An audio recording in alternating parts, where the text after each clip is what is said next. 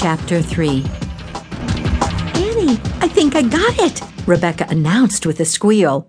Annie pressed the speakerphone button off, picking up the receiver and putting one finger up to her client. Yes? Annie asked, turning her face toward the wall. Do you remember Sarah McLean? No, I'm with a client. Annie smiled an apology over her shoulder at the woman sitting on the tan leather sofa.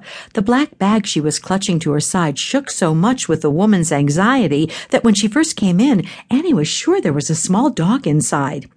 Okay, I'll talk fast. Sarah McLean is organizing our 10 year class reunion, and she called me yesterday asking if I had any current numbers for people. Can you believe it's been 10 years since I graduated? Rebecca! Yeah, yeah. Well, so anyway, I was looking through my book and I remembered who Eric was. He was that hot guy who moved to our school in my senior year. Remember? Oh my God. If he aged well, you're right. He's gorgeous. Rebecca. Yeah, yeah. Okay. Well, anyway, I forgot that I had called Eric's mom the week of the Valentine's party asking if she had a new number for him. He's your Eric, Annie. I'm sure of it.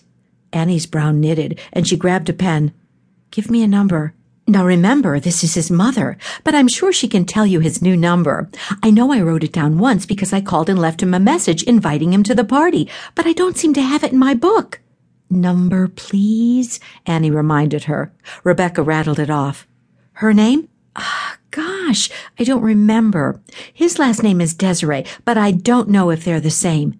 Okay, thanks. I'll call you back. Replacing the receiver, Annie faced her client.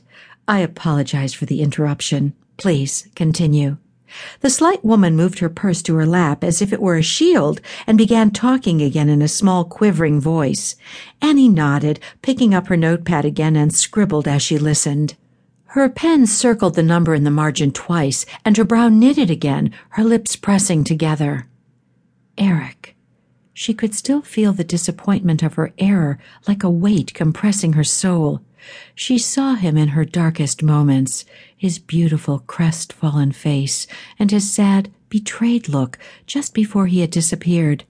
Annie wrote down, severe angst neurosis, further testing required, at the end of her notes. The client had stopped speaking and was looking at her expectantly.